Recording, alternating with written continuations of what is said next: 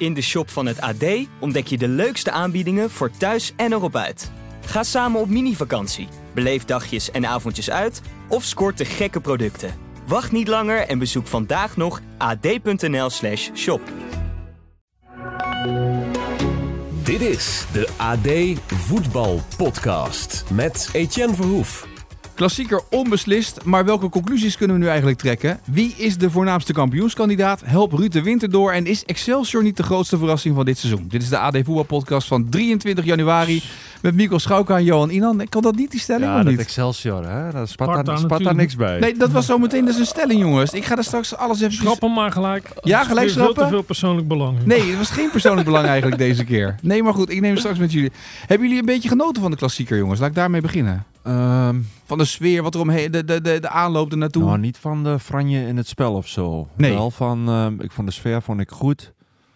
Ehm, en de spanning die maakte, maakte veel goed. Maar hoogstaand vond ik het, eh, vond ik het allemaal niet. Hoe lang duurde het, Mikos, voordat je weer wat kon zien op het veld? Ja, het ging best wel snel. Maar Nou. toen, toen het er hing, dacht ik, ga, ga, dat gaat tien Ja. duren.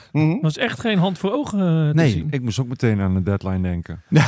Ja, dat ook gelijk. Dat is allemaal straks. Bij ja. avondwedstrijden is het een Ja. ramp. Maar ehm, ja, ik, ik heb er eerlijk gezegd wel van genoten als je er niet met de blik gaat zitten eh, Argentinië tegen eh, Frankrijk te zien spelen. Of, Nee, nee, oké. of iets dergelijks. Maar ja, je ziet dat Ajax in, eh, in problemen is qua voetbal. Hè? Dat ze het moeilijk hebben. Dat Feyenoord daar best wel ver in is. Nou, dan zie je wel echt een voetbalgevecht. En ik kan me ook wel voorstellen dat mensen dat misschien eh, niet zo geweldig vinden. Omdat er niet zoveel kansen te zien waren. En als je neutraal bent in zo'n wedstrijd. Zoals wij ook wel zijn natuurlijk. Maar eh, als je als, als fan van, eh, laten we zeggen, Heerenveen of van Vitesse naar zo'n wedstrijd kijkt. Dat je het misschien snel verveelt omdat er een. eh, du- het duurt lang voordat hij echt loskwam. En na die 1-0 was, het- werd het ook niet echt. Dat het, dat het open lag. Hè? Dat, dat Ajax eh, veel meer naar voren kwam. Dat was na de 1-1, hè? Pas na de 1-1. Na ja. de 1-1 werd het echt leuk. En toen was het eh, pendelen van het ene doel naar het andere. Dat is nog een stelling, hè, zometeen. Hè? Dus die je nog ingooien over die Oké. wedstrijd. Voor Oh, die- dit was alleen de start. Dat was even de start. Ik was nog even in het begin. Want ik was nog even benieuwd. ehm, eh, rondom die wedstrijd. natuurlijk, We hebben we die, die rookwolken die optrokken. Het was natuurlijk ook de eerste wedstrijd waarbij er netten hingen in dat stadion. En ik zat natuurlijk thuis te kijken naar televisie.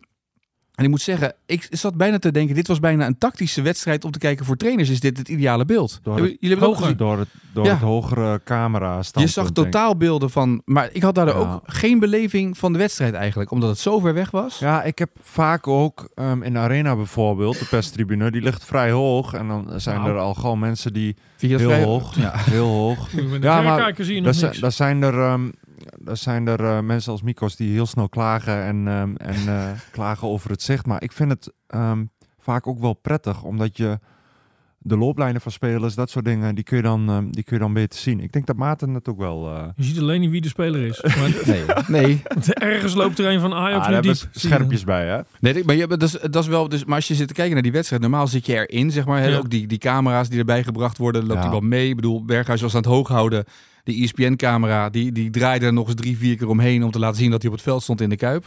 En maar dan dat totaalshot, dat is, trainers vinden dat fantastisch, want die Ja. hebben dan echt een heel overzicht van, van de hele helft. En die kunnen precies zien hoe lijnen inderdaad lopen. Ja, sterker nog, je ziet ze ook steeds meer amateurclubs, hè? Die, Ja. ehm, eh, die camera's in de, in de lichtmasten plaatsen. Belooft wat voor woensdag en dinsdag en donderdag die komende wedstrijden. Ze hebben het nou van bovenaf gezien. Nu, eh nu is het lekker Ja. boven bij veel clubs. Ja, en nu, nu begint. Ja, maar nu, Maar wij hebben geen last van die netten. Van, tenminste, ik niet. Jij, ze ze hangen natuurlijk in Europa altijd. En bij ons, aan onze kant, perskant, Ja. altijd. Alleen eh, de, voor de camera's was het nieuw natuurlijk, omdat ze altijd het Ah, stukje het is een heel raar beeld toch, dat je ineens zo'n half net zo onder in beeld ziet hangen eigenlijk. Het is wel een beetje raar. Op tv. Ja, op tv. Ja, Als je, ik- ik- is een het beetje valt mij eigenlijk niet eens meer op. Voor ons zicht was het niet, ehm, ja, Nee. was het niet storend of zo. Tenminste, dat had ik niet. Nee, nee. Maar goed, eh, er moest, ESPN moest, er gingen mensen ook klagen erover. Ik vond dat echt fantastisch. Dus iedereen weet wat er aan de hand is de hele week. Eh, De boel staat onder hoogspanning. Ja. En dan gaan mensen klagen alsof ESPN hier wat aan kan doen. Ja, veranderingen. Ik hou Ja. ook niet van veranderingen, weet je. Want Nee. wij zitten, eh, moeten de luisteraars dat nog weten? We zitten nu plots eh, in een studio. officiële studio. Ja, normaal zitten Ja. jullie altijd thuis. Dan zie ik Johan op een eh, schermpje of jou op een schermpje. Nu zitten we hier, dus het is, voor- ja, Is het lastig voor je? is even, eh, het kan best zijn als de, als de luisteraars denken we gaan een niveautje omlaag deze week, dan ligt het daaraan. Oh, Of juist omhoog, dat kan ook hè? Ja, meestal is het even wennen en dan, Ja, en dan dat oppakken. Nou, laten we, gelijk, laten we gelijk oppakken. Dan komt de eerste stelling. Ik denk niet dat Ajax bijna in de gehele wedstrijd op 10 minuten na rustig aan de bal is geweest. Het is Geertruida die geweldig was, maar onze 9 en 10 Szymanski en Danilo, wat die aan een loopwerk verricht hebben. Maar dan doe ik de rest tekort. Ze hebben echt qua fysiek fantastisch geleverd. De stelling, eh, we begonnen al een klein beetje mee. Eh, maar leg hem even bij jou neer als eerste, Johan. Dit was de saaiste Feyenoord-Ajax in jaren. Nee, oneens. Sterker nog, ik heb afgelopen week eh, de rubriek, de klassieke klassieker, heb ik nog even ingezoomd op die van december 2021 uit mijn hoofd. Die was wel zo slecht en zo saai. Dat was zonder publiek ook. En ehm ja, goed. Ehm dat was, dat, dat was die eerste goal, herinner ik me ook nog. Dat was balverlies. Ehm Kukju, bal bij Haller, balverlies. Bal bij Toornstra, balverlies. Toen een goede paas van Steven Berghuis. Een paas van eh Tadic, breedte paas. Die niet aankwam, maar die werd binnengelopen door Senesi. En eh, de tweede goal, de 0-2 van Ajax, dat was een penalty nadat Ranch door Nelson onderuit werd gehaald. En dat waren ook zo'n beetje de enige kansen in, in die wedstrijd. Wat dat betreft vond ik, vond ik deze eh, minder saai. Het was wel heel erg een schaakspel, vooral in de eerste helft. Maar ik vond, laten we zeggen, het laatste kwart, nadat de 1-1 van Ajax viel... Ja, toen, toen werd het echt leuk. En dat je, eh, wat het mooi maakte, was dat beide ploegen gewoon vol op de winst bleven spelen. En, en toen brak Jiménez nog een keer door, hè? Nou, die Alvarez uitkapte. En, en eh, waarbij, denk ik, het legioen hem al telde. En, en aan de slot en Jiménez zelf ook. Maar ehm, die nieuwe keeper van Ajax lag in de weg. En Ajax brak ook nog een paar keer uit met, met zeeën naar ruimte. Maar dat werd heel slecht uitgespeeld door, ehm, eh, door vooral Kudus. Maar voetballend, jongens, was dit toch geen hele Nee, goede wedstrijd? over. Laten we dat eerlijk zijn, toch? Nee, maar ehm, Maar het, het was, werd het spannend of bleef het spannend, wat, wat, wat Johan nu beschrijft, Mikos, omdat eh, je dacht, oh ja, als nu die 2-1 voor Feyenoord valt, dan is het exit Schreuder. En als het nu 2-1 wordt voor Ajax, wat gaat er dan gebeuren in dit stadion? Is dat dan waardoor deze wedstrijd spannend blijft? Nou ja, het is sowieso spannend natuurlijk door de stand. Even los van of Mhm. nou een trainer of, eh, er wel of niet uitgaat. Maar ja, wat ik er aan interessant aan vond, is dat Feyenoord wel vaker druk zet eh, in, in klassiekers. Maar dat Ajax er eigenlijk altijd eh, heel soepel onderuit speelt. En daar was nu eigenlijk geen sprake van. Ajax durfde wel op te bouwen, maar ging eigenlijk niet naar voren. Hè? Dus, Ja. dus ze ging van de ene centrale verdediger naar de keeper en weer terug. Daar rende Danilo dan eh, als, als een gek tussen, tussenin om eh, druk te zetten. Maar echt naar voren kwamen ze niet, hè, richting het middenveld. Tweede helft ging dat wel iets beter. Ja, dat geeft wel aan dat, dat Feyenoord eh, dat goed deed. En dat Ajax voetballend een probleem heeft. En ja, de spanning zat hem natuurlijk in het feit, inderdaad, dat als Feyenoord wint, wordt het acht punten. Dat, dat, is, dat Ja. is een groot gat. En, en voor Ajax zou het natuurlijk een ramp zijn geweest als ze weer hadden verloren. Ik, ik vond ze wel, maar Johan denkt er misschien anders over of, of heeft er een andere visie op. Ik vond ze eh, na afloop erg positief, maar ik had het idee dat dat vooral opgeluchtheid was. Niet verloren hier. En ja, dat hebben we natuurlijk nog maar weinig meegemaakt. Dat Feyenoord eh 1-1 speelt in de Kuip en teleurgesteld is tegen Ja. Ajax. En dat Ajax eigenlijk, ja, was eigenlijk wel tevreden. Puntje op maat naar meer. Eh, goed gedaan. En dan, dan komt, als je wat dieper vraagt, of de mensen die dat dan deden, de Ajax-watchers, dan krijg je de antwoorden als ja, nou de tweede, eerste helft dan niet, maar de tweede helft. Maar als je het helemaal afkalft, dus heeft Ajax natuurlijk nog langer na niet het niveau wat we van Ajax gewend zijn. Nee. En Feyenoord heeft een hoger niveau dan wat we van ze gewend zijn. Zonder dat het sprankelend was, hebben ze natuurlijk wel eh, deze wedstrijd gemaakt. Ja, laten we zo meteen verder gaan over Ajax. Laten we even beginnen bij de ploeg die dan eigenlijk misschien wel twee punten heeft verloren voor het gevoel van veel Feyenoord-fans. Want die dachten, ja, als er nou een jaar is dat je Ajax kan pakken, dan is het dit jaar. Dat was een beetje wat je na afloop ook veel hoorde van de supporters die, die Ja. het stadion uitliepen. Ehm, als je dan naar het spel van Feyenoord kijkt, dan hebben ze niet bar veel kansen gecreëerd. Zeker niet. Nee. Nee. En dat is een probleem bij Feyenoord natuurlijk. Veel, eh, Je, zei de- het, je zei het eigenlijk al, hè, afgelopen vrijdag. Wie, gaan ze kansen creëren? En als ze die creëren, wie benut ze dan eigenlijk? Ja, weinig. eh, ze- uiteindelijk, of naar gelang ze de bal hebben, hè, zo, hoe, hoe vaak ze de bal hebben, hoeveel procent, halen ze daar te weinig kansen uit. En dan maken ze ze ook nog moeilijk af. Dus eh, ja, als je kijkt naar de eerste helft, die was echt wel echt voor Feyenoord. En dan is het één bal van Timber die bijna eh, in zijn eigen goal gaat. Die had de keeper eruit. En dat, en dat afstandsschot van Passau, wat niet eens een echte kans is, dat is een goal. Maar ook daarna, hè, dat, dat is nog wel echt een stap die Feyenoord moet maken. Staan 1-0 voor. Dan moet een tegenstander wat meer ruimte weg gaan geven. En het is niet zo dat het dan kansen regent. Terwijl ze Nee. best, best wel snelle aanvallers hebben. Dus daar is, nog wel een, eh, daar is nog wel wat te halen. En dan moet je het een klein beetje voor Danilo opnemen. Die, eh, ja, die eigenlijk op het veld staat om heel hard eh, druk te zetten. Heel hard te rennen. Weet je nog hoe je hem noemde? Eh, De eerste verdediger van Feyenoord. ja, dat, daar daar komt het uiteindelijk op neer natuurlijk. Ja. hij doet zoveel verdedigend werk dat je eigenlijk... eh, ja, je ziet hem in het spel zelf niet. En na 60, 70 minuten is het op. En ja, dan is het eigenlijk wel eh, frustrerend, denk ik, voor hem dat na een minuut of eh, 50 het publiek dan de naam van Jiménez scandeert. Eh, omdat ja, Danilo heeft in ieder geval geeft alles wat hij heeft. En in dit systeem, dat had Linse ook, maar die maakte wel meer of makkelijker goals. Ja, sta je Maar er kwamen ze ook meer voor de goal nog. Het, het lijkt een beetje, Ja, en Feyenoord komt minder vaak... heeft de- ja. Ik heb Danilo natuurlijk bij, bij Ajax ehm, eh, meegemaakt. En ehm Ten Hag zei altijd over hem... de eh, beste afmaker die we hebben. Het probleem was alleen... ze- tenminste, ik, ik zie dan niet alles voor Feyenoord... maar in deze wedstrijd was in de beginfase geloof ik... dat hij een keer van een meter of 25 probeerde. Ja. Een beetje een rolletje, kleine stuit erin. Maar ehm, ja, wil je eh, Danilo aan de lopende band laten scoren dan, dan moet je zorgen dat hij in de 16 echt veel kansen krijgt. Want dat heb ik ook op trainingen gezien. Daar schiet hij ze echt vanuit alle hoeken en standen. Schiet hij, eh, schiet hij heeft een heel goed, ehm, heel goed instinct, zeg maar. Maar wat wel mist, heb ik het idee. Want ze komen best wel door. Hè? Hartman komt door, Pedersen komt veel door. Kuksje kwam een keer door naar de achterlijn. Maar je ziet wel genoeg mensen voor de goal bij Feyenoord. Maar de echte afstemming, Ja, dat is het, ja. die mis je nog wel een beetje. Dus Ja. je kunt ook zeggen, ja, die voorzitter van Pedersen die zijn kloten. En, eh, en die voorzitter van Hartman zijn niet groots. Maar ik denk dat er ook wel wat nog te- te doen valt met de mensen die voor de goal komen. Want heel veel ballen waren inderdaad zo voor Roelie. Maar als je denkt als iemand doorloopt naar de eerste paal. Ja. hè, zo- Zo'n zo'n Wim Kieft bal van vroeger. Alleen even schampen en dan, eh, dan ligt hij erin. Zit er misschien ook in dat het ehm, in de backs en in de vleugelspitsen best veel rouleren is geweest dit seizoen ehm, eh, bij Feyenoord. Want Ja, als je kijkt naar Danilo, ja, de ene keer heeft hij Idrissi op links en, en eh, Walemark op rechts. Nu was het dan eh Jahan Baks en, en Paichau. De backs, Pedersen heeft ook niet alles gespeeld. Linksback Hartman, dat is natuurlijk vaak... ehm, maar het zit hem denk ik vooral in die vier, vijf die voor de goal komen. Ja. Dus ja, dus die, die backs komen wel door. En of daar nou Hartman staat of dat het eh Lopez is, dat is natuurlijk... Uiteindelijk komt die bal er wel.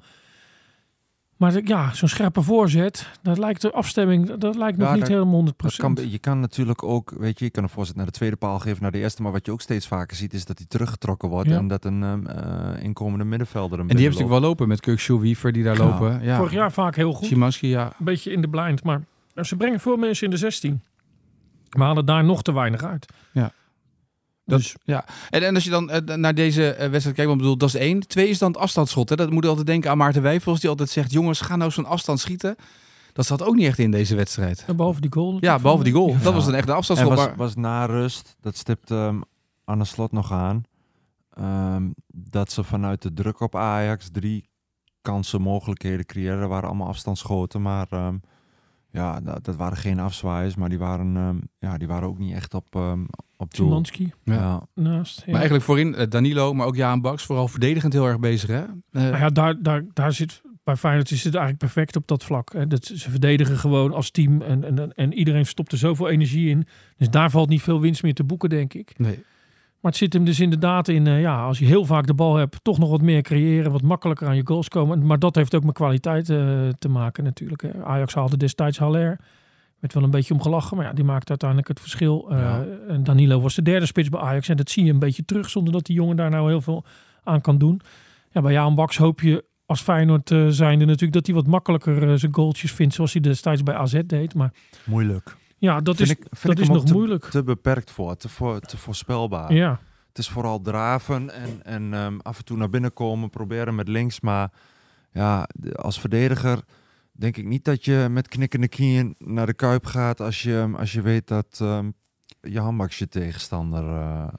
Tegenstander is. Er komt nog wel een, een eh, luxe probleempje bij, waarbij ook het scorend vermogen komt kijken. Eh, Wiever, ja, zoals Wiever nu speelt, zou het natuurlijk gek zijn als hij hem eruit haalt. Dat is, eh, dat is natuurlijk een openbaring op Nou, dat wil ik zeggen, dat zeker in, in de klassieker. Maar dat was een van de. Heb er jou nog. Dit is een van de beste mannen van het veld. de Ja, eerste helft. Ja, want bij die Zat andere twee tussen. denk je nog de Polonaise niet snel inzetten. Want tegen Groningen en tegen eh, Pek Zwolle, daar Ja. kunnen meer spelers natuurlijk het, het echt laten zien. Hoewel hij wel specifieke dingen liet zien die je niet veel zag de laatste jaren bij Feyenoord. Maar die zou je natuurlijk met Kuksje moeten laten staan. Ja, dan is Timber eh, normaal, die kan op 10 spelen, hè, is een, een aanvallende middenvelder. Maar is het natuurlijk niet zo'n scorende middenvelder. Simanski iets meer.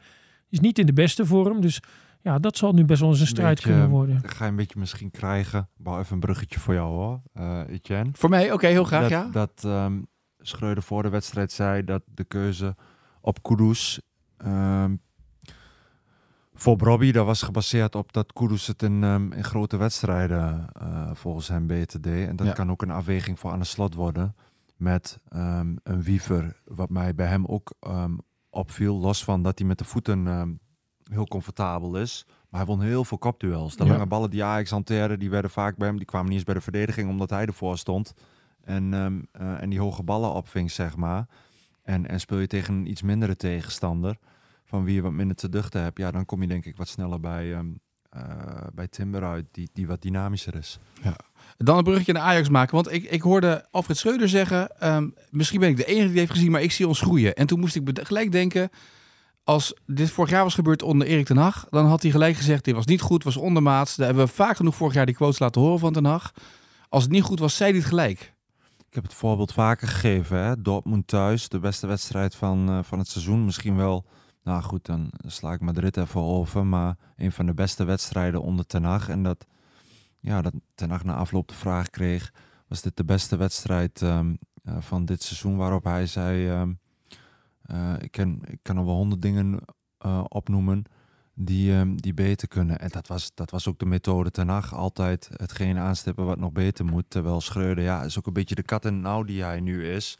Dan, dan klamp je je vooral vast aan, aan de dingen die nog wel goed gaan. Dat is een stukje eh, strijdlust. ehm, eh, dat, dat hij progressie ziet en dan valt hij eh terug. Maar van de eerste naar de tweede helft zag ik ook progressie. ja, nou goed. Maar dat was niet heel moeilijk, zeg maar. Daar valt hij dan op terug. En die wedstrijd tegen NEC, waar ze het eerste uur wel, ehm, wel behoorlijk speelden.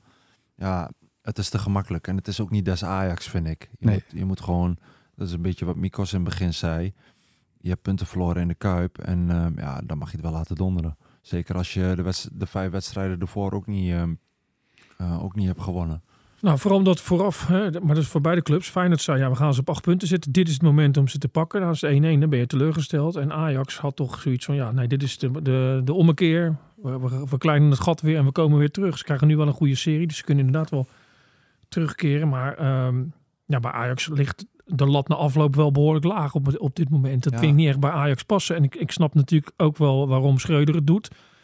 Maar ja, we zijn goed zeggen. bezig en dergelijke. Dat, dat is Nee, maar luister jongens, te terwijl de eerste helft is de opbouw van Ajax Ja. was 0,0. Ja, maar Ja. Dat is een, Het was- repet- is een repetair het verhaal, zo gaat het al maar op het middenveld En- werd en voetbal snap- neergezet. Dat was het hele idee, maar dat, dat, zat, dat zat er ook niet in. Nee. Ik snap wel dat, dat Schreuder nu, met, met alle druk die hij ehm, ervaart, heel moeilijk kan zeggen van dit klopt er niet. En ehm, eh, dat liep voor geen meter.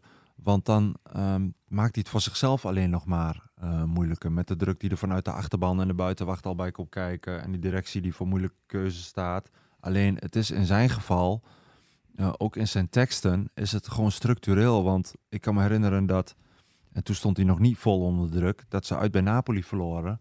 En dat de trainer zei, ik heb eigenlijk een prima wedstrijd gezien. Ja, weet je, dat, dat kun je als trainer van Ajax niet zeggen. Je kunt je niet neerleggen bij een 4-2 nederlaag eh, bij Napoli. En ja, en zo gaat het vaker, dat, dat hij ehm, dat hij vooral de aanknopingspunten ziet. En dat is ook vooral om zichzelf wat meer eh, lucht te verschaffen, heb ik de indruk. Maar wat is nou de oplossing? Want ik bedoel, dit, dit was ook niet de oplossing in het middenveld op deze manier neerzetten om meer voetbal te krijgen en, en de verdediging te ontlasten. Nou, ik vind in die zin heeft hij misschien nu wel een puzzelstukje gelegd. Ik vind, dat zag je tegen Twente al. Alleen toen was de vraag, kwam dat omdat Ajax heel veel in de verdrukking zat en, en Alvarez eigenlijk een beetje in de eigen doelmond heel comfortabel was en heel goed is in het eh, wegkoppen van de ballen. Schreuder ook nog naar gevraagd en die liet een beetje in het midden of het voor herhaling vatbaar was. Maar vandaag stond hij er weer en dat vond ik wel een van de, een van de lichtpunten bij Ajax. Dus ik denk dat hij daarop voort zal beduren. Ehm, daar zit ook iets meer voetbal in met, met Timber erbij. Maar je merkt wel dat die backposities bij Ajax, ja, daar hebben ze zo, zo op ingeboet. En, en als je kijkt naar de serie die Ajax nu krijgt met eerst Volendam, daarna Excelsior. ehm, Nou, ja, nee, ja ik, ik vind het ook wel heel optimistisch klinken allemaal dit. Maar goed, Excelsior, eh, ja. daar zit RKC geloof ik nog bij. En ehm, eh, de vierde, ja, Cambuur. Die vier, eigenlijk vier degradatiekandidaten. Vergeef me even, Etienne. Maar ehm, ja, dan, dan is het denk ik voor Ajax wel heel belangrijk dat hij daar... eh, ook- 12 ook- punten. ook- ja, ook gewoon backs neerzet die, die kunnen voetballen. Omdat dat de wedstrijden zijn waarin je ja, wat dynamischer voor de dag wil komen. En, ja, en dat gaat met Bessie en, en Sanchez.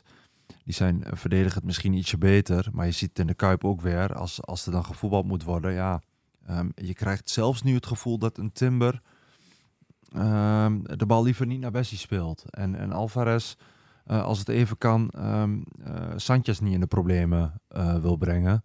Dus ja, als ik Schreuder was, zou ik Ranch, ehm, die terugkeert van een schorsing, die zou ik gewoon rechtsback neerzetten. En volgens mij is dit ook het moment om Wijndal met zijn, met zijn aanvalsdrift over die flank te laten, te laten razen tegen op papier mindere tegenstanders. En dan maar hopen dat daarmee alles een beetje gaat vallen. Zoals ja, dat moet, hebben. dat moet nu ehm, eh, een beetje pion voor pion. Hè.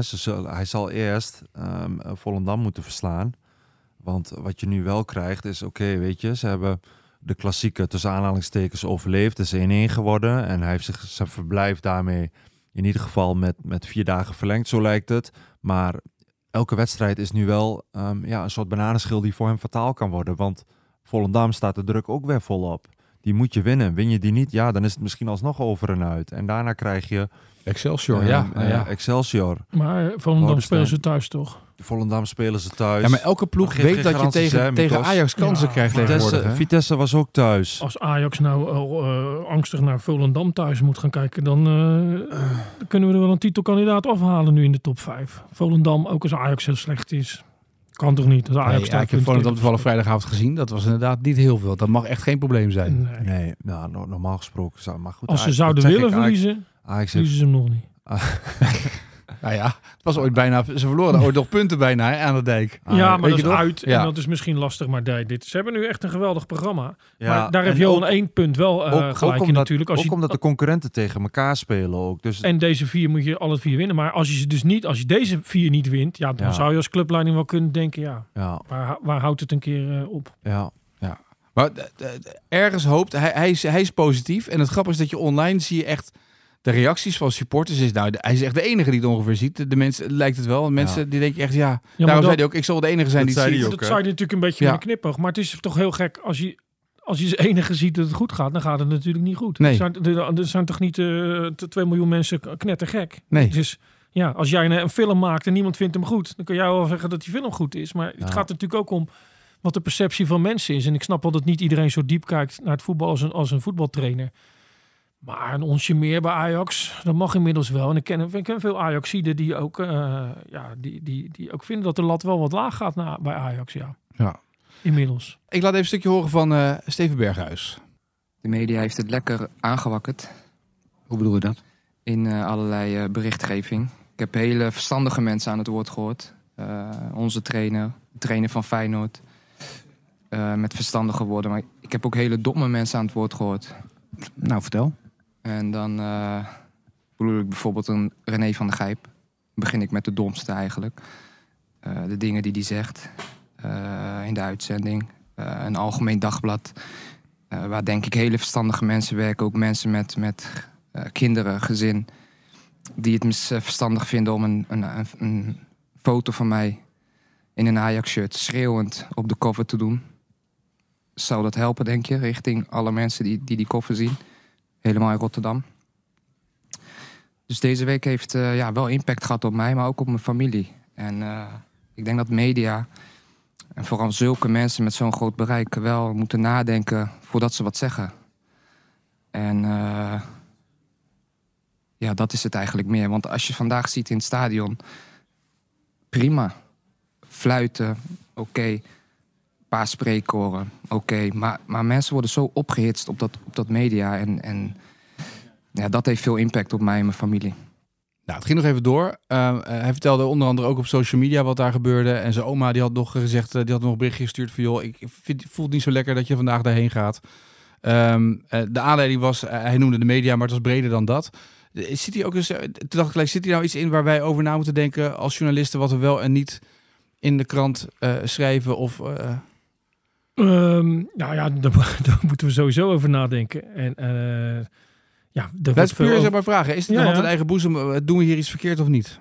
Nou, volgens mij was het een zeer genuanceerd artikel van, van Stuart. En, en gaat het hier speciaal om een, uh, om een cover. En voor de mensen die hem niet gezien hebben, daar staat een, een wat verbeterde Steven Berghuis. En er staan de woorden schuimbekken met een vinkje erachter. En uh, opgefokt met een vinkje erachter. Spreekkoren met een kruisje erachter. En, en nog iets uh, spullen gooien, geloof ja. ik ook met een kruisje erachter. Dat waren citaten. Die woorden waren uit citaten van De Kloeze en John de Wolf gehaald.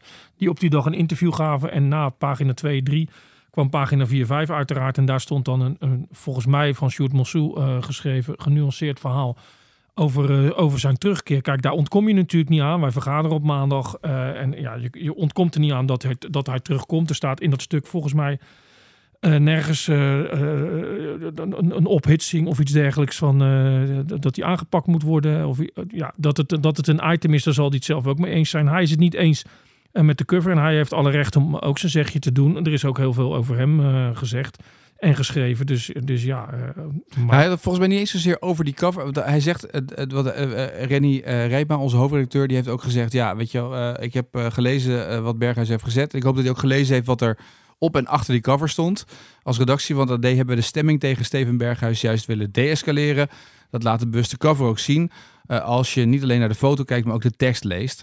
Ehm, en, maar goed, het is maar net hoe mensen het interpreteren, wat ze eruit halen, wat niet. Ja. Eh, natuurlijk, want eh, hij zegt dat zo'n foto dan aanleiding is voor Feyenoord supporters bij wijze van spreken om op social media. Maar volgens mij gaat het daar nog veel meer om. Ik bedoel, het feit dat mensen social media gebruiken of daardoor berichten gaan sturen naar zijn familie om te laten zien van kijk eens, weet je wel, en je zoon komt hier. Da, dan, dan, ma- dan gaat het toch wel mis in je eigen hoofd ook, of niet? Los van het feit, zeg maar, of iets wel of niet. Dat ik, ik zit niet in de psychologie van de mensen in dit geval. Nee, maar ja, dat is natuurlijk, ja, dat is natuurlijk een open deur. eh, dat- je mensen niet moet bedreigen om wat voor reden eh, wat ze hebben gedaan dan ook. Dat is natuurlijk logisch. En dat het op social media een, een soort vergaarbak is voor mensen die dat wel eh, willen doen. Dat maken we allemaal ook zelf aan de levende lijf eh, mee. Dus, eh, en, en hij natuurlijk extra. Het is wel zo, hij heeft op, op een gegeven moment een stap gewaagd van Feyenoord naar Ajax. En heeft hij alle recht toe. Hè? Iedereen is vrij om te gaan waar hij staat. Maar daar heeft hij zich natuurlijk meteen bij gerealiseerd dat er, dat er de komende jaren eh, veel ellende om hem heen zal hangen. Ja. En dat is niet, ik zeg dat niet ter goedkeuring, maar dat is natuurlijk gewoon Heeft zo als je die stap zet. Heeft hij ook gezegd, hè? Hij zei er ook bij, fluitconcerten, prima. Ja.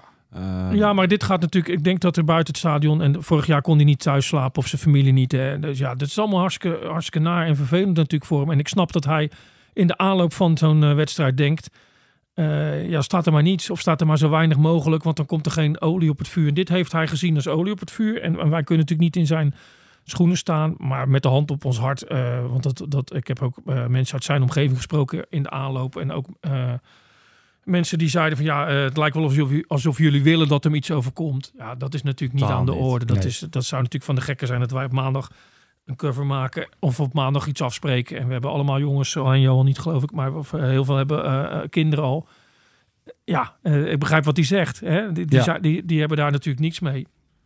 met, met, met dat soort bedreigingen en zo. Dus voor die kinderen nog erger vaak dan voor de hoofdpersoon, denk ik.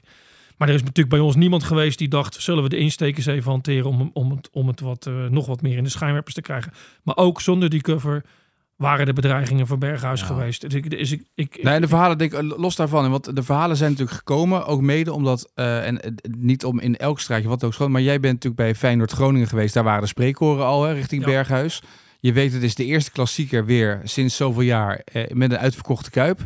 Je weet dat het op het spel staat. En het is de eerste keer dat Berghuis terugkeert in een uitverkocht stadion nu in de Kuip. Dus de eerste keer. Dus dat is altijd beladen, toch? Dat is een soort van ABC'tje Ja. bijna. Maar precies in die krant stond zeg maar het interview met de, met de Kloeze en de Wolf. En om een klein inkijkje te geven in hoe dat eh, werkt. Feyenoord denkt natuurlijk ook vooruit. En die denken, ja, er, gaat wat gebeuren. Wat kunnen wij nou doen eh, om, om, om, te, om te kijken of dat, of dat rustig blijft? Dus ja, je informeert bij Feyenoord wie zijn er in de aanloop van de klassieker nog te interviewen. Hè? Het is niet meer zoals tien jaar geleden dat je bij, bij de topscorer op zijn stoep stond. En zei, wij, hier eh, zit mijn klapblok en dan gaan we even vol praten. Ja. Het is tegenwoordig ook een beetje wat, eh, wat je nog eh, kunt krijgen. Eh, nou ja, zij zeggen, nou ja, in de aanloop is het misschien wel handig. Wat zou jij willen? En dan komen zij met, is het niet handig om de Kloes en de Wolf te doen? Wij enthousiast.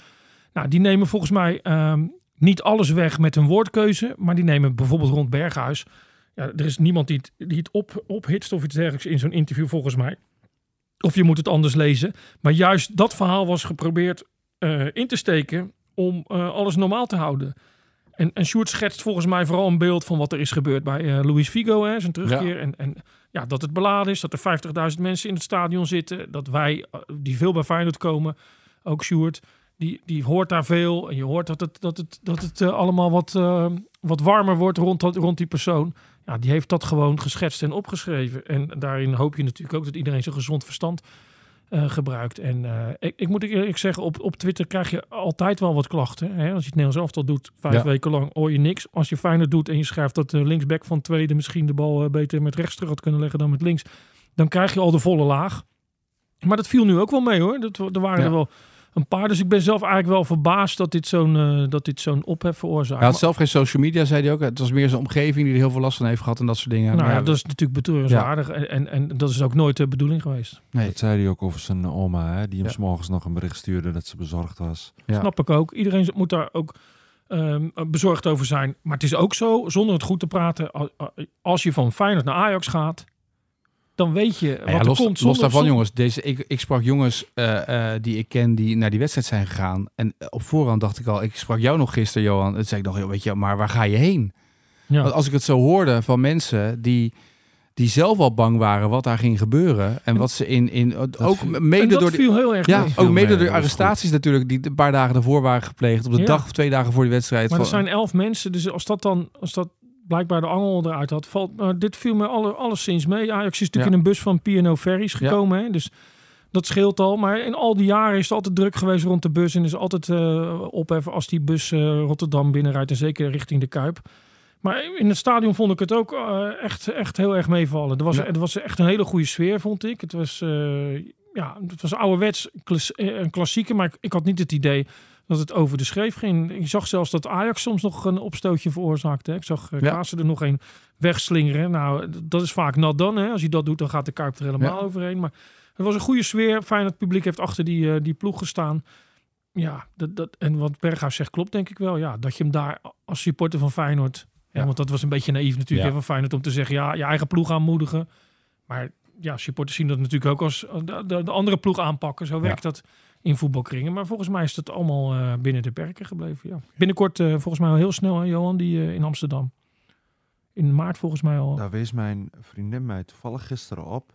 Want jullie hebben een weekendje weggepland. Ja. Maat geloof ik. Maar je hebt een weekendje weggepland dan of zo naar het romantische Venetië, begrijp ik nee, hieruit. nee, oh nee, nee. nee, nee, nee, nee? Die wedstrijd Ja, zal ik niet overstaan. Als, die, Ja. als, als we, als we een weekendje weggaan, dan zal ik daar eh, de klassieke niet voor, ehm, niet voor opofferen. Gaat ze maar En alleen een begrijp- weekendje Dan weg. begrijpt ze. Hè? Ja, Ja. dan neemt ze maar een vriendin mee. Ja. Eh, dan ga je even naar stelling 3, want we hebben heel veel over de klassieker gesproken. Eh, stelling 3 is de volgende, eh, Johan. AZ ehm, is dit seizoen het meest gegroeid van de top 5. Ehm, Nummer 2 in Nederland op dit moment natuurlijk, hè?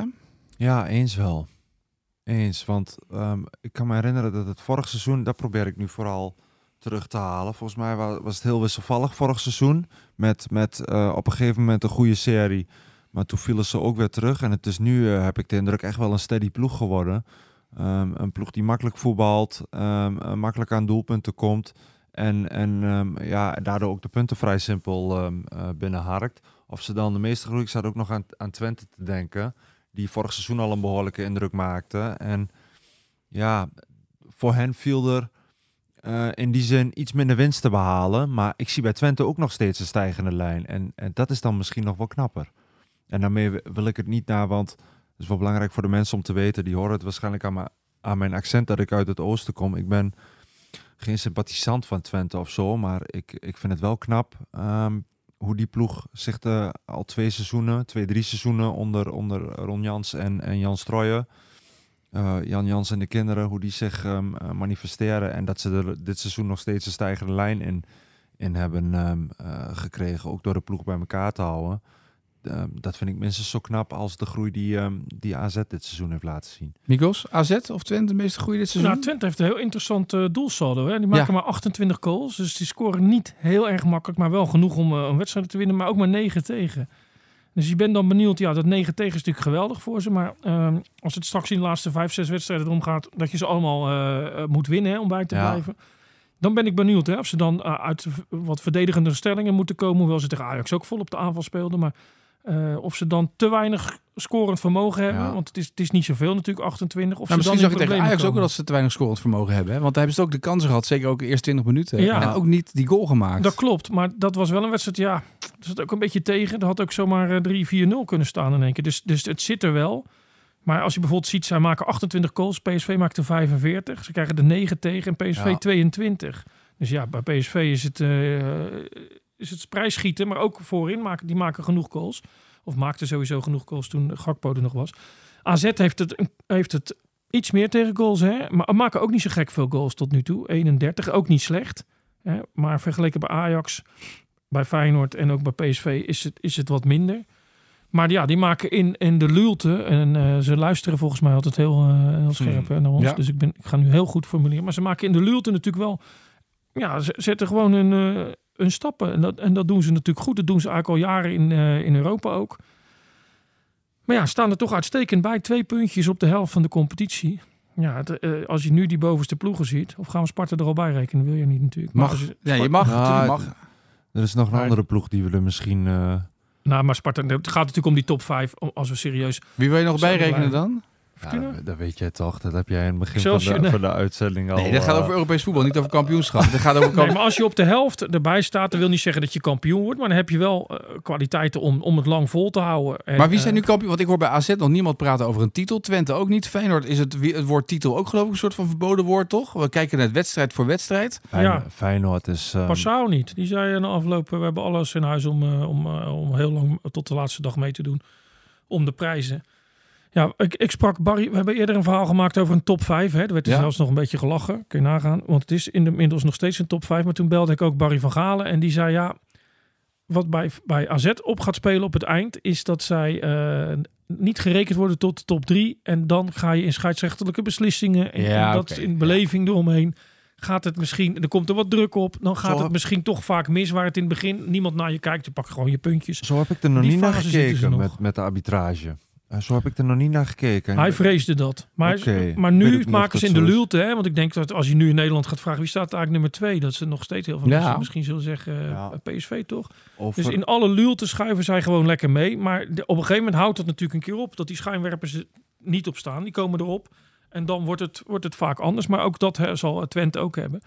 En eerlijk is eerlijk, ja, als je nu PSV, Ajax en vandaag dan eh Feyenoord ook niet winnen, maar vooral PSV en Ajax ziet, dan is het wel een kans voor die andere twee om erboven te komen. Maar wie is nu kampioenskandidaat nummer 1? Feyenoord? Feyenoord. Voor mij wel. Voor jou, Mikos? Ik zou zeggen, ja, ik vind, nou, Feyenoord, ik, ja. Nou, wat eh, Alfred Schreuder zei namelijk, we kunnen hier verliezen in de Kuip, zei hij eh, afgelopen week nog. Maar dan worden we toch kampioen. Dus eh, Ja, ik zie Ja, Ajax ook dat- nog dat- steeds wel een, een grote kandidaat. Alleen, ehm, ja, dan moet het wel heel snel verbeteren.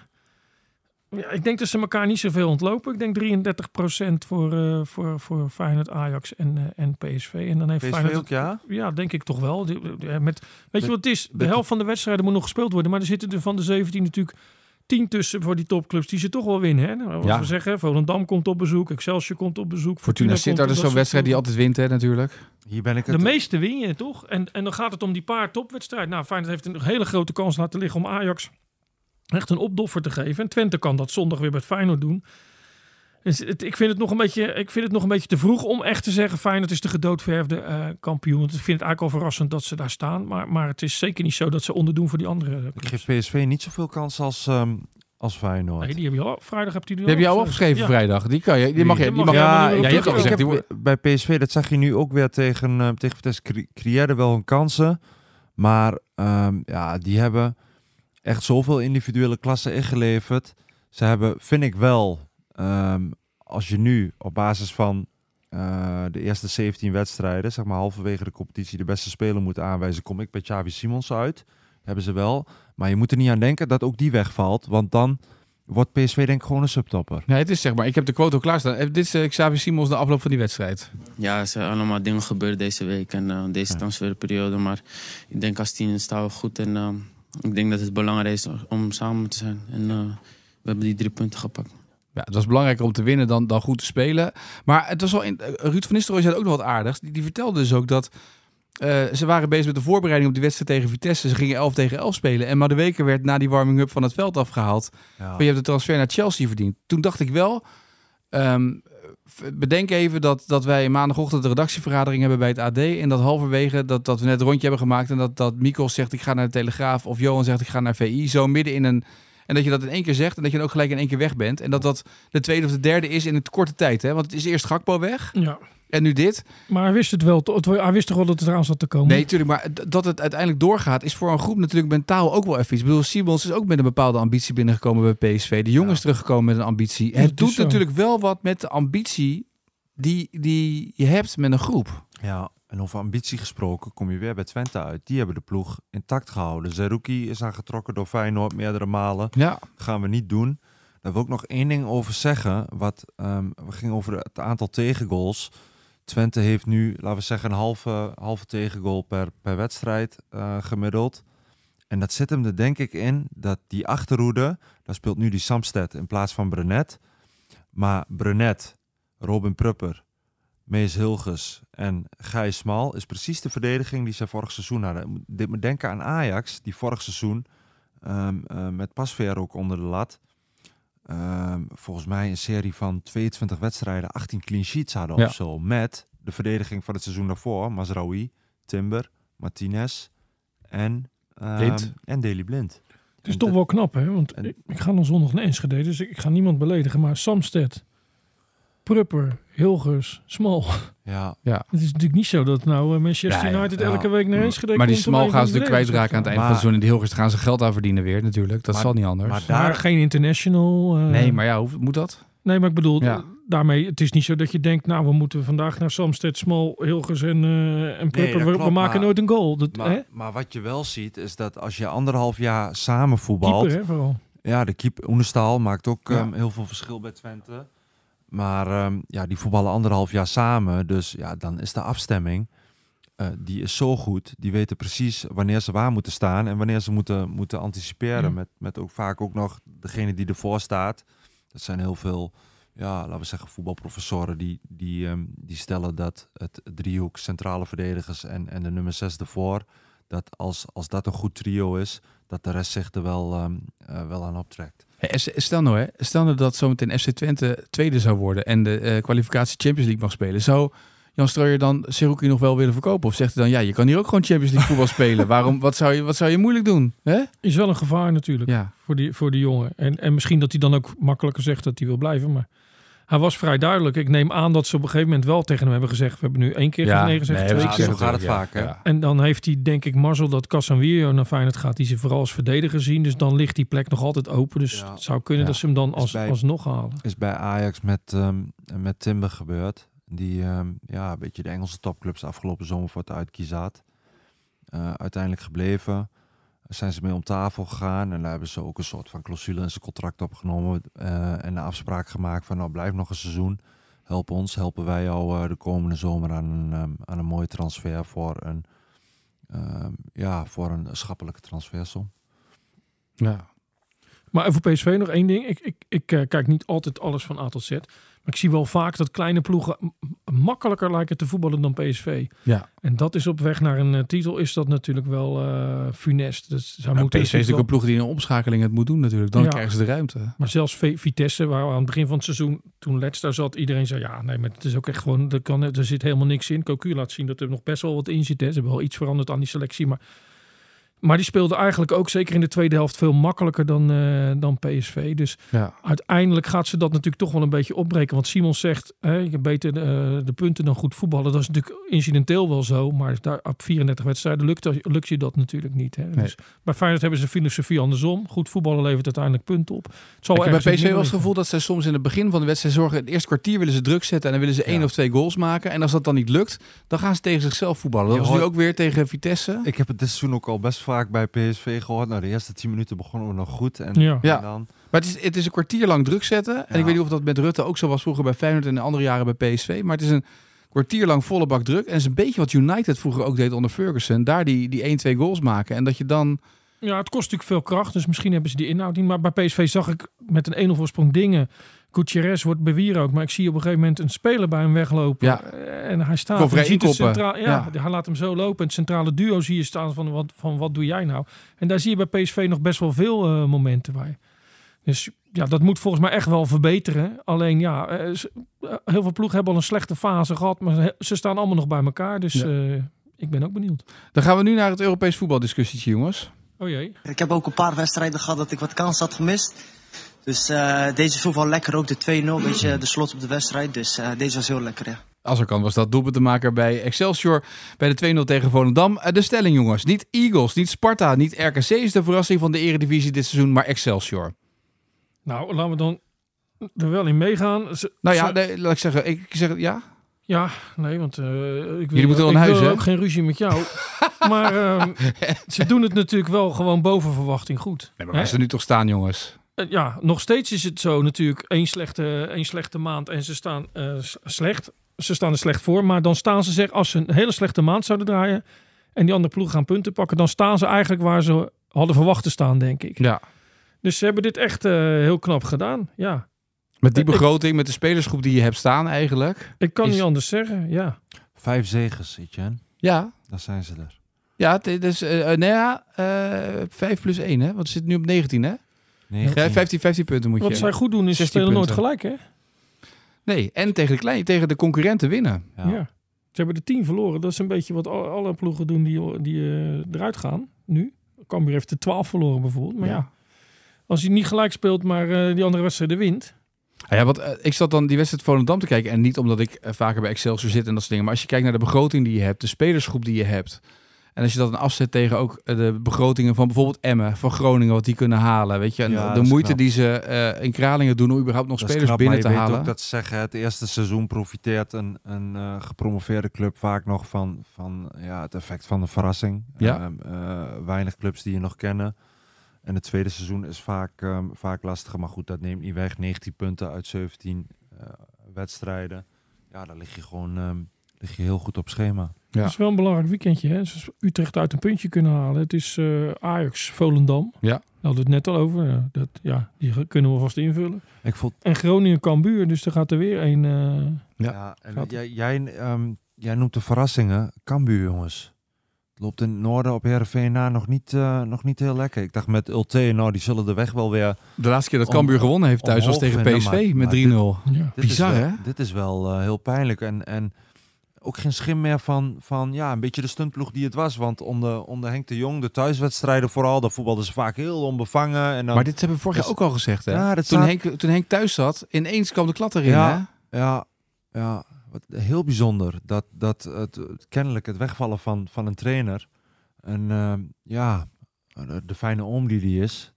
Dat daarmee eh, het vertrouwen in zo'n ploeg ook volledig eh eh, weg. Maar dat misschien zie je dus ook hierin. Dus we hebben nu bijvoorbeeld naar Maurice Stijn die bij Sparta binnenkomt. Ja. En daar met Sparta op plek 6 doet. Oosting die het bij RKC goed doet. Haken Ja. bij Go Eagles. Dijkhuizen bij Excelsior. Op het moment dat je een trainer voor die groep hebt staan die daar het maximale uit weet te persen. En dat is dus wat deze trainers dus op dit moment weten te doen. Eh, ten opzichte van bijvoorbeeld eh, eh, bij Cambuur. hoe, hoe, hoe pers je het maximale eruit? Ik denk dan ook even verder, hè, met een Ron Jans bij... Maar met een visie, toch? Nou, ik denk dat bij Cambuur en ook bij Twente ook wel wordt, wordt bewezen dat jongens kunnen raken, dat het minstens zo belangrijk is als, als tactiek. Want met ehm Ulte haalt Cambuur volgens mij een beetje een laptop trainer binnen. Nou, dat werpt zijn vruchten op zijn zachts, op zijn zachts gezegd nog niet ehm, af. Terwijl Henk de Jong tactisch volgens mij helemaal geen hoogvlieger was. Maar juist een trainer die met een arm om de schouder en af en toe een trap onder de kont Ja. eh, spelers als de brandweer kon laten gaan. En, en dat is ook een beetje wat, ehm, ja, wat Ron Jans bij, eh, bij zijn voorgaande clubs eh, heeft bewezen. Dat ja, sommige clubs, het zijn denk ik ook een beetje de volksclubs, die, ehm, ja, die daar behoefte aan hebben. En, en ehm, ja, dat, eh, de juiste snaar raken minstens zo belangrijk is als, ehm, als een poppetje 10 meter vooruit of achteruit schuiven.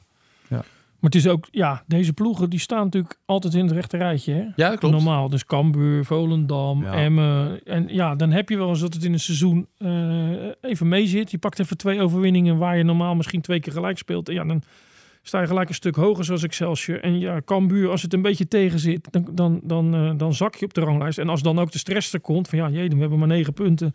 Hoe gaan we die anderen nog inhalen? Ja, dan wordt het moeilijk. Maar ja, dat Cambuur in het rechte rijtje staat, dat is natuurlijk wel logisch. En nu zit Ja, het wat meer ja. tegen dan normaal. En toch had ik niet verwacht, Mikos, dat, dat Cambuur nu onderaan Nee, maar het rechte rijtje is oké, maar onderaan. eh, dat is het Dat natuurlijk een klopt. beetje. En wat wel een probleem is bij hun, ze hebben nu natuurlijk eh, relatief makkelijke tegenstanders gehad. Hè? Niet Ja. dat Sparta thuis, dat je Ja. daarvan wint, maar ze hebben Volendam eh, verloren. Ze, ze- 0-0 bij Emmen. en straks komen de topclubs nog. Ja. die En verliezen geen- en ze- normaal ook allemaal. En ze maken geen doelpunten, dat is het grote probleem. Ajax. Negen goals elke week, Ja. zeg ik het volgens mij op, Ja. eh, op zondag. Nog zo'n voorbeeld. ehm, Oosting bij eh, RKC. Met RKC die voor mijn gevoel te veel spelers binnenhaalde waar, ja, waar de nodige littekens of krasjes op zaten. Maar in, in een trainer ook echt een volkse jongen. Ehm, iemand heeft gevonden die, die dat soort jongens toch weer aan de praat krijgt. Mooi. Eh, eh, tot slot, jongens, voordat we naar de vraag van vandaag gaan. eh, die, die Ten Hag is ook wel weer even met beide benen op de grond gezet, hè, natuurlijk. Naar die 3-2 tegen Arsenal. Ja, ik zei Ja. dat. Ik Wel zei, weggespeeld, hè? Ja, ja, ja echt wel. eh. ik zei Maar goed, dat werden ze in de eerste wedstrijd ook. Toen wonnen ze hem. ja, klopt. Ze kwamen twee keer knap terug. Ik zei vorige week nog hè, dat hij een gouden pik heeft, maar ehm, Maar Casimiro, hè, daar, was het, daar was het een beetje mee Ja. misgegaan tegen Crystal ja, Palace is wel, die een, kaart. is wel een heel belangrijke speler voor, ehm, eh, voor United. En ehm, ja, in één week tijd, twee keer in, in de slotminuten ook, met die vrije trap van die eh, Olise van, van Crystal Palace. En nu dan de late winnende van, van Arsenal. En, en wat in deze wedstrijd ook meespeelt, is dat ik denk dat Arsenal met Napoli misschien wel de beste ploeg is van Europa op dit moment. Nou, die voetballen wel heel makkelijk. Ja. Hè? Als je het over druk zetten hebt en dat soort dingen Ja. allemaal. Heel goed. Nou, dan gaan we tot slot. De vraag van vandaag. Mikos, je had een vraag. Ik dacht bijna, nou, daar kunnen we nog eentje aan toevoegen. Hè? Afgelopen vrijdag. Ja, en die moest Johan beantwoorden. Ja, Jo moest hem beantwoorden, ja. ja. Is die uiteindelijk op... eh, Wat? Nou, hij is nog niet op Twitter. Er zijn nog geen mensen die, hem, eh, die Johan geholpen hebben. Maar uiteindelijk is de, de, de goal van vandaag is op naam Nee, van Klaassen gezet. Daar heb ik helemaal niet bij, ehm, bij stilgestaan vandaag. Nee. Daar had ik eigenlijk ook nog even... Kon je mij daar niet op attenderen of heb je het nog niet gelezen, het online eh, nee, ik verslagje? wil die, die eh, podcast wat spannender maken. Oké. Ja, nee, dat was het, ja. Wat de vraag... nou ja, het heeft met, ook met het doelpunt van Mats Wiever vandaag Ja. of ja, maar die komt op naam van Klaassen. Ja, wat ik verrassend vind. Want Ja, maar ik, ik hoorde dus ook tijdens het commentaar bij ESPN dat ze de KNVB had besloten over arbitrage dat hij op naam van Klaas komt. ja, maar volgens mij was die bal er niet ingegaan. En als, Kla als Wiever er niet staat, pakt de keeper hem denk ik Dat op. denk ik ook. Maar goed, ja. Maar goed, die andere, eh, daar ging het om, Johan. Ja, Acht- dus eh, als de- we het aan- deze even niet meetellen. Aantal moet ik je... eh, Acht tegengoals hadden ze. Acht tegengoals. Er Bijlo zijn in de klassieker, Wat ja. ik weet, minimaal drie eh, eigen goals zaten Vier. erbij. Vier dus, de helft. En ook nog een van de keepers zelf. Ja. Dus deze had daar prima tussen gepast. Maar ja, dan gaat de KVB weer plots doelpunten aan, aan, aan veldspelers. ja, en ze luisteren allemaal. Dus misschien dat ze nog even kunnen omzetten. Kun je daarop inzetten eigenlijk? Voor de volgende editie wel, ehm, Kun je eh, zeker ja, op wel interessant. Dat willen we. We hebben voor de, van, van de week nog even over gehad. Eh naar aanleiding van het onderzoek van, van de NOS willen we spelers niet aanmoedigen om, eh, om erop in te zetten. Maar ehm, ja, Nee, je zou het haast een bankcootje noemen. nou, bijna wel, ja. Goed, dan gaan we naar de voor morgen. voor Maarten Wijfels. Johan? Nou, daar gaan we. Hier heb ik het hele weekend ehm, eh, op zitten broeden. Dat snappen jullie natuurlijk Snap ik. Ja, begrijp ik, ja. Hij ma Rond Koeman maakt op 24 maart zijn rentree als bondscoach van Oranje. Dat zal tegen Frankrijk zijn.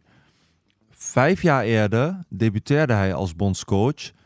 Ik wil van Maarten graag horen in welke interland dat was. In hoeveel die is geëindigd. Wie de enige goal maakte. En voor welke club die speler speelt. Ja. We gaan, Maarten, jij bent onze... eh, jij bent de koning van onze, onze trivia. Dus we gaan het jou niet te makkelijk maken. En met enige goal weet Maarten al dat hij niet eh Want hij niet van een heel- uitslag 0-2 moet zeggen. Nee, nee, ja, nee, nee, dat is zeker, eh, dat is duidelijk, ja. Dus die, die geven we alvast weg. Goed. Ja. Morgen een nieuwe AD Voetbalpodcast met Maarten Wijfels. Dan gaan we ook vooral praten over de persconferentie, onder andere van Ronald Koeman. En het laatste transfernieuws dat voorbij komt. Eh Mikos, dank. Johan, dank. En maak er een mooie dag van. In de shop van het AD ontdek je de leukste aanbiedingen voor thuis en erop uit. Ga samen op mini-vakantie, beleef dagjes en avondjes uit of scoort de gekke producten. Wacht niet langer en bezoek vandaag nog ad.nl/shop.